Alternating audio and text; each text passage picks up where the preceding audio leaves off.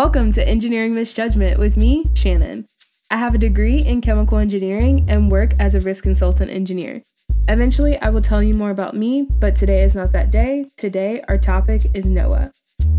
If you've listened before, you already know, but if you're new here, hello. This is Alphabet Soup, where I talk about organizations that are important to the longer case episodes that I do if I was more organized, I would pair these episodes with case episodes where they're mentioned, but I don't do that. I just think of science and engineering adjacent groups and I talk about them. So, the full name of NOAA is the National Oceanic and Atmospheric Association, but it's shortened to NOAA, which is spelled out N O A A. I've never heard anyone call the organization NOAA, most people just say the letters as if it's a word. NOAA is based in DC and their building is in Federal Triangle, like the EPA. Other offices within NOAA are located in Silver Springs, Maryland, which is a little bit outside of DC from what I understand. The mission of NOAA, according to their official website, is to understand and predict changes in climate, weather, oceans, and coasts, to share that knowledge and information with others, and to conserve and manage coastal and marine ecosystems and resources. NOAA's vision of the future is resilient ecosystems, communities, and economies, and healthy ecosystems, communities, and economies that are resilient in the face of change. I love the use of the word resilient. If you know, you know. NOAA's slogan or shorter mission is science, service, and stewardship. So a lot of the times when you see their logo, they'll have those three words kind of listed out beside it. Under each part of the mission and vision, NOAA explains how they embody each part, which is a little bit different than what I've seen researching other agencies. NOAA is an agency within the Department of Commerce. This placement in the Department of Commerce seems so random I would have not guessed that that's where it was or that's what it operates out of. I definitely would have guessed the Department of Interior because that just seems to make more sense. So, how did NOAA end up in the Department of Commerce? Well, before we get to that, it's going to make more sense if we just talk about how NOAA was founded. The organization did not get its official title until the 1970s, but has 200 years of history as other names. NOAA claims to be the oldest science agency in the US, and they do a lot to prove that on their website. From NOAA, in 1807, President Thomas Jefferson founded the U.S. Coast and Geodetic Survey, also known as the Survey of the Coast, to provide nautical charts to maritime communities for safe passage into American ports and along our extensive coastline. The Weather Bureau was founded in 1870, and one year later, the U.S. Commission of Fish and Fisheries was founded.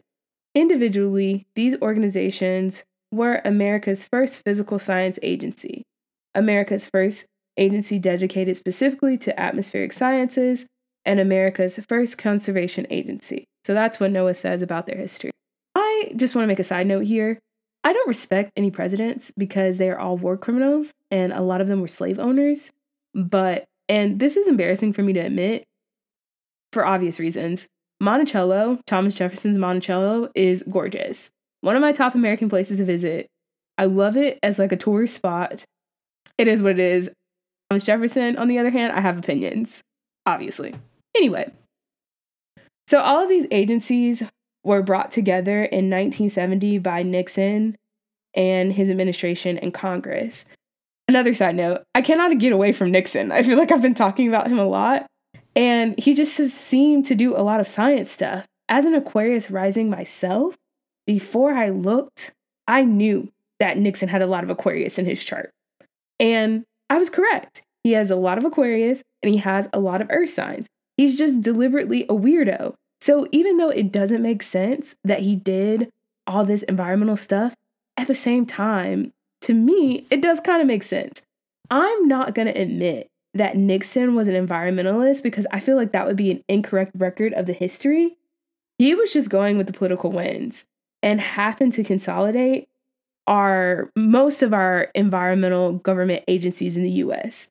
Nixon personally, and this was on the record, did not like environmentalism or the movement, but if I don't credit him or we don't credit him, we have to credit Congress.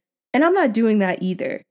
The 70s was just a weird time, so everyone was just kind of going with the environmental thing. So in 1970, when Nixon did this whole consolidation of NOAA, he put it into the Department of Commerce because he was upset with the current secretary at the time, Wally Hickel. Wally apparently had something to say about Nixon and how he was handling the Vietnam War opposition. And after Kent State, Wally wrote a letter to Nixon like, bam, chill, you're doing too much, the kids are making sense, relax. And Nixon, being Nixon, who is a drama queen, he was like, F you, I'm putting NOAA in the Department of Commerce, and you're fired. Just on his like Nixon BS. So now NOAA is in the Department of Commerce. Men are so dramatic, and like CC, my favorite TikToker, says, we have to start asking why men act that way. We have to start asking that question. Presidents have tried to reorganize, but some argue that NOAA's positioning gives them more power to be annoying at the Department of Commerce. If it was moved to, say, Interior, the organization may have less power to have an impact based on the fact that they aren't in an economic centered department and any type of like squabbles that they would have in like in in a department of interior would just be kind of like an internal thing so they don't really get as much power. So that's kind of the argument from moving it to interior and it still to this day exists in the Department of Commerce. So what does the day-to-day operations look like at NOAA? Let's start with the budget. In 2022, the budget request was six billion nine hundred and eighty-three million three hundred and twenty-nine thousand dollars, which is one billion five hundred and forty-two million five hundred and thirty-one thousand dollars more than their 2021 budget. So they did ask for a pretty significant increase. The organization is a bit different from other agencies we've talked about before. The official title of the top person, they have two names instead of just administrator. They have the name or title Undersecretary of Commerce for Oceans and Atmosphere and NOAA Administrator, and that's from their function of being in the Department of Commerce. Currently, the person that holds the top spot is Dr. Richard W. Spindard.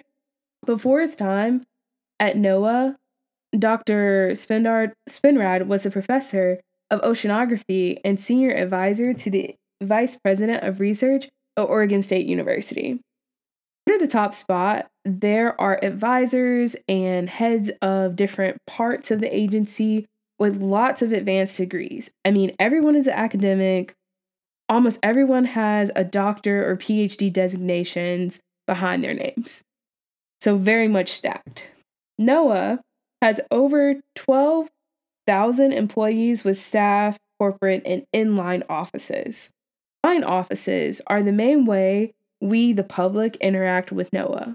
Line offices include National Marine Fisheries Service, National Ocean Service, National Environmental Satellite Data and Information Service, Oceanic Atmospheric Research, National Weather Service, and the Office of Marine and Aviation Operations and NOAA Cor- Corps, which is all one office.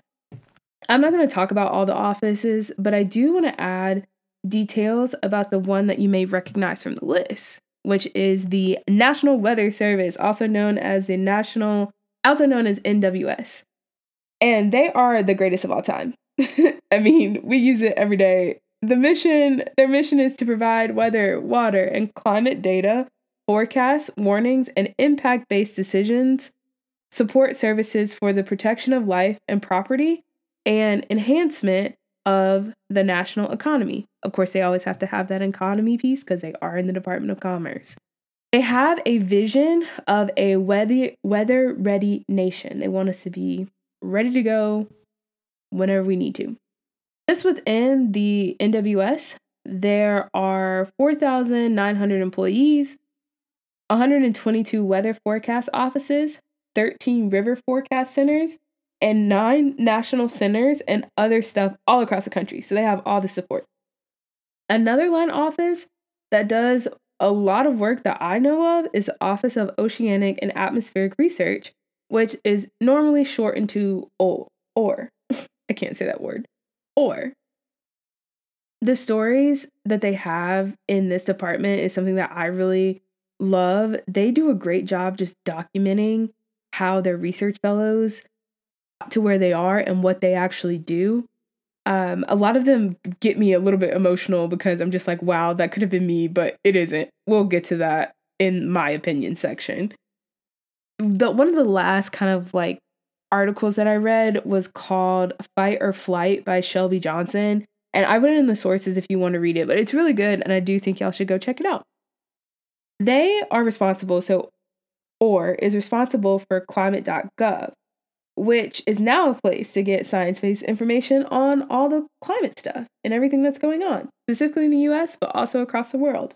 And it is a great resource if you're looking for that type of stuff. Let's talk about controversy. And this one is one of the ones that has happened in recent times, so you may remember it. But Sharpie Gate technically had a lot to do with NOAA. For those of you who don't know, or don't remember, or try to forget that time, the Gate was a controversy surrounding the path of Hurricane Dorian. Hurricane Dorian hit the Bahamas in 2019 and produced record breaking winds. After that, everyone in the US was like, oh shit, like, let's keep an eye on this because it's coming for the US next.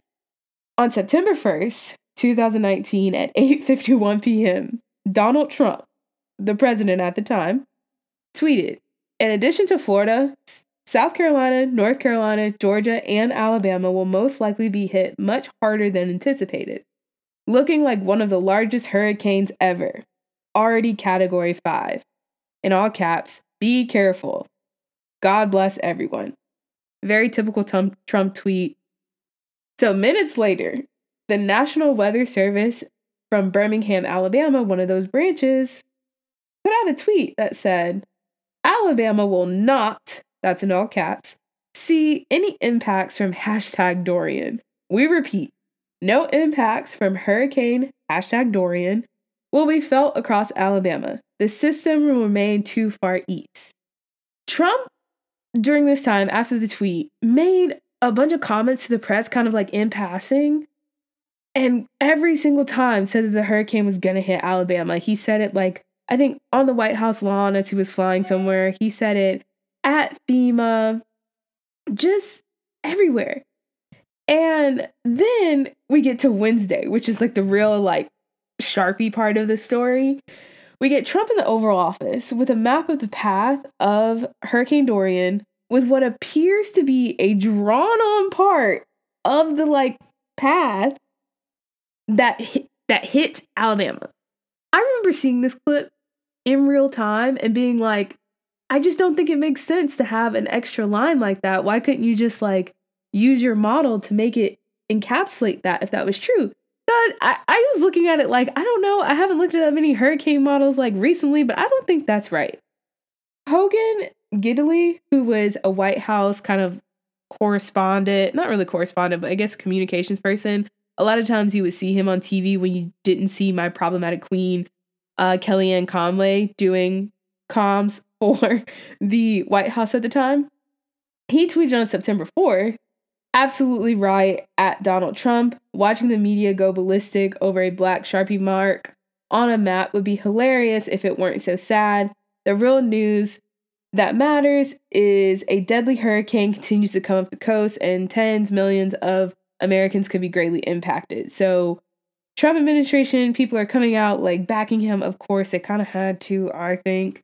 Fun fact I know this probably is kind of a crazy time to put this in here. Those hurricane path maps are called spaghetti models or plots. You can use them to forecast, but they aren't the forecast.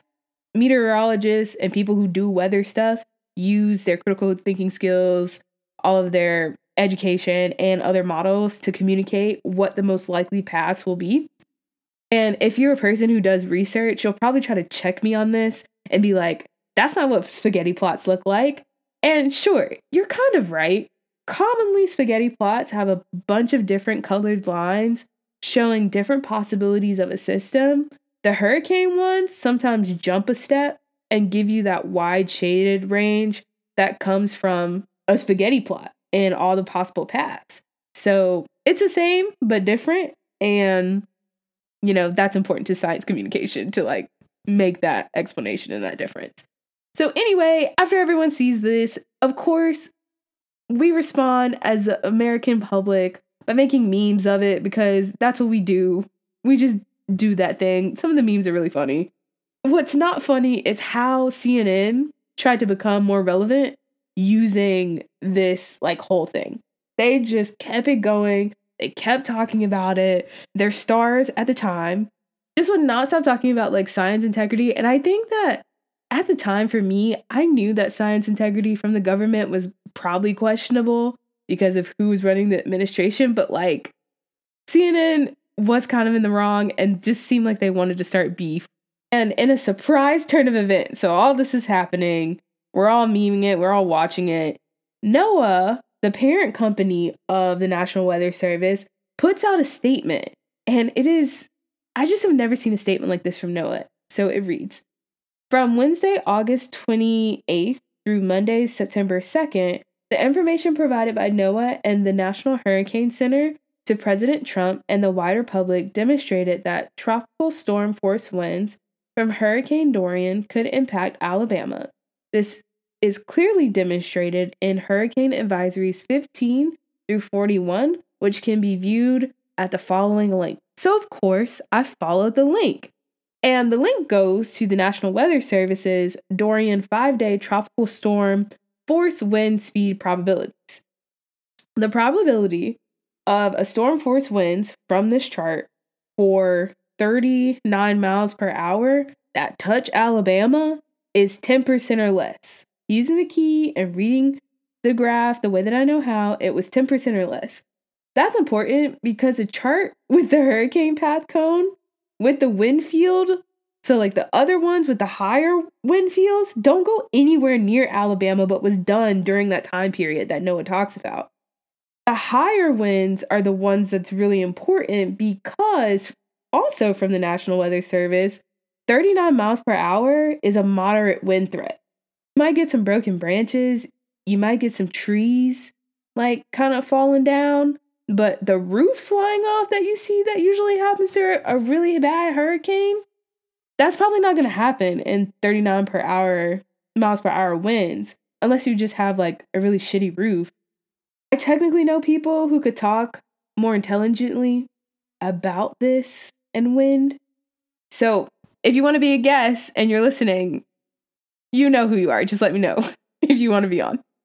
So, the statement doesn't stop there. NOAA goes on to say the Birmingham National Weather Service's Sunday morning tweet spoke in absolute terms that were inconsistent with the probabilities from the best forecast products available at the time, which is rude. That's so rude. NOAA, your own organization, is coming after your regional National Weather Service info. I worked at the National Weather Service in Birmingham, Alabama. I would have been highly offended and been like, well, it's time for me to find a new job because my own parent company is coming after me. After all of this, in the years that follow, kind of now, it was reported by the Washington Post that there was an internal report that was done that investigated all of NOAA's actions during this time and that there were ethics violations for the top two, I think, leaders. But I couldn't find a copy of that report. So I don't know how true that is. I didn't get to actually read the report. Um, and as far as I know, there were no consequences for those top people at the time for this whole like Sharpie Gate controversy. So that's that on that. And enough of that. In other controversies, in the late 2000s and early 2010s, there was a spike in attacks from Congress to many of the science agencies, including NOAA. The attacks towards NOAA were more frequent because of the organization's involvement in quantifying and providing information about climate change. like the organization and the agency doesn't have any more controversy past that. That's really specific, but there are a lot of articles and a lot of stories about government officials who left NOAA and then kind of gave climate deniers a pathway to attack NOAA. That's kind of all the controversy there. My opinion. So, at the beginning of this podcast, I always say that I will eventually tell you more about me. And this is the moment I tell you a little bit more about me and my relationship with NOAA. I'm always going to be nice to the agencies, NOAA, because in a roundabout way, they provided me with great personal opportunities. So here's my NOAA story. The top administrator currently developed the National Ocean Sciences Bowl, also shortened as NOSB, and I actually got to participate in this program in high school. NOAA is a main sponsor of the NOSB through their education office. So NOAA gives money to NOSB, but they also have experts as volunteers and facilitators that work at the regional and national bowl events. I got involved with this organization mainly as a resume booster my sophomore year of high school. My high school had a huge general science team that I think had like 60 members because everyone in the STEM program was in it almost. And I wanted to differentiate myself by being a part of the ocean science team because the ocean science team could only really have 10 people because if you had two teams, like a varsity team and a JV team, each team could only have four people compete at a time with one alternate for each team. I got involved, I learned from the current members of the ocean science team, which happen to be a lot of my friends or the people in my grades' older siblings, which was a weird dynamic, but it is what it is. And when they graduated, the organization and the group was kind of handed off to me. And I became the captain junior year kind of by default. So, to be clear, I knew and currently know nothing about ocean science my strategy was to organize the ocean science team and recruit the smartest people from the bigger science team to participate so that we could win. I mean, I was very much the dumbest person on this team. And as proof, I just want to say that the team members who went to the regional bowl competed and then went later went on to nationals they went to university of chicago duke university and georgia tech for engineering, science, and econ. And then most of them, I think, are either in grad school or in med school, or I know one specifically, she is at a top five business school. And I went to Clemson. Clemson has good academics, but not that good. But I was in charge, and I think I did a good job organizing. We practiced, we studied, we had time after school that we did this thing. And I read the only textbook we had on oceanography. We go to our regional bowl, which was the Stingray Bowl at Savannah State University, and we win. None of us, none of us expected to win, and we won. I think this was the first time my high school won, and I'm not sure about that, but I'm pretty sure it is because the trophy, I remember there was a lot of conversation around the trophy, which was this beautiful raindrop. It was just gorgeous. So we go to nationals in Baltimore, and I didn't really tell anyone at the time, but this was my first time being on a plane in my whole entire life. And it actually inspired me to start using my Instagram more because Instagram came out in 2010. I think I did this competition maybe around 2012. Um, so I took very like early Insta style photos of Baltimore, which are really laughable now. Luckily, I figured out how to make them all private so you can't see them on Instagram. Um, so don't try to look them up. So we're at this national bowl. We don't place, but I meet some of the coolest people that I know to this day. It was so fun. The experts were so nice, sweet, and had a genuine passion for ocean science. They were so committed to making sure everyone had a good time, but they were very important academics. And I didn't know this at the time, but they currently, I don't know what positions they had then. I don't really remember. But some of the faces and names that I saw while I was researching, like I definitely think I met them. And they just treated us like regular people and was so interested in our lives and so committed to helping us succeed, even though we weren't even one of the top teams at nationals. My biggest professional regret was not looking more into careers at NOAA. I mean, it's never too late, but I do wish I wouldn't have listened to the people who said getting a degree in marine biology is expensive and useless. Or, Shannon, you can't even swim. Why would you want to do ocean science stuff? I may never get to interact with NOSB or NOAA other than that time, but I am so happy I got the opportunity. I don't know how my high school team is doing now, but the following year, I wasn't able to go to the regional bowl because I needed to retake the ACT to get a higher score. And side note, I didn't get the higher score I needed for the scholarship. So again, more regrets. But that second team won again and they went to nationals again. So hopefully that ocean science team is like doing okay and like actually, you know, keeping that legacy going because we did end up being a pretty good team with a lot of structure that, you know, helped us win stuff. And the biggest regret that I have, of course, is not going to nationals a second time.